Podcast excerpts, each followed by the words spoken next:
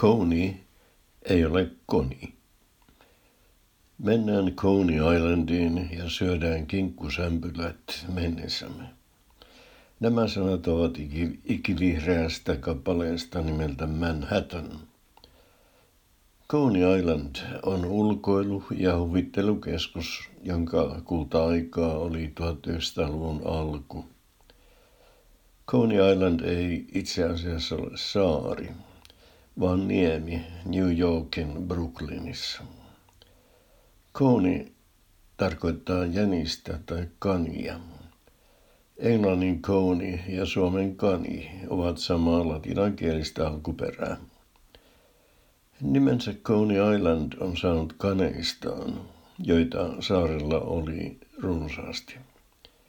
Ne olivat villikaneja, kuten Helsingin sitikanit, jotka ovat oikeastaan villiintyneitä kaneja, sillä ne ovat vapaiksi päästettyjä tai karanneita lemmikkikaneja ja niiden jälkeläisiä. Sitikaneja saa metsästää tiettynä aikana. Lihat menevät Korkeasaaren petoeläinten suihin. Kyllä kanin liha ihmisellekin maistuu. Halkiputalla täällä Oulussa päin on Siuruan kanila. Siellä Hollannista Suomeen muuttanut Van der Vektin pariskunta kasvattaa kanin lihaa. Pariskunta halusi pois Amsterdamin oravan pyörästä. Nyt he pyörittävät yritystä, joka on pikkukylässä Amsterdamista katsoen Huitsin Nevadassa. Kanin lihalla on kysyntää. Se on vähän rasvaista ja kolesterolia ei ole juuri lainkaan. Lihasta voi tehdä erilaisia ruokia, kuten pataa ja tortilloja, ja sen voi marinoituna grillata. Voin antaa reseptin, jolla saa herkullista kania sinappikastikkeessa. Annan reseptin mielelläni, sillä minulla ei ole, piene, minulla ei ole pienintäkään halua käyttää sitä itse. En voisi syödä söpöä pikkupupua, joka on monen lemmikki. Hellyttävä, töpöhäntäinen, nököhampainen ja pitkäkorvainen ystävä. Kanin harrastajille on oma yhdistyksensäkin, Suomen lemmikkikanit ry. Sen motto on, jokainen kani on tärkeä, rotuun, ikään, kokoon tai ulkonäköön katsomatta.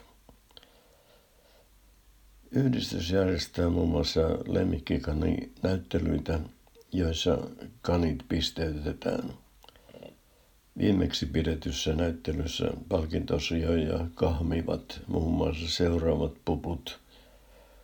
Rokkitukka, aivan kuin ykä yksinäinen, Iltausvan Amadeus, huligaani, sinnikäs pappa, mallikas matami, rumpali ja mustikkamäen Pertti. Jätetäänpä sitten kanit, joista on jo puhuttu kyllästymiseen asti, ja puhutaan vielä hetki ajankohtaisesta asiasta. Nimittäin siitä, mitä evääksi hiihtoretkelle sitten, kun se talvi joskus tulee. Ennen siihen oli vain yksi vastaus. Voi leipää, päälle voita, ja lauantai-makkaraa ja juotavaksi kahvia termoksessa. Sitten lapikkaan kärki sovitettiin mäystimeen ja sukset ulos survaistiin. Nykyajan nuorille mäystin ei sano mitään, ja eväätkin ovat toisenlaiset.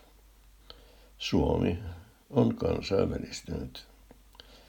Nyt hiihtoretkelle otetaan mukaan galetteja, pitaleipiä ja baageleita. Täytteeksi mitä kotona sattuu olemaan.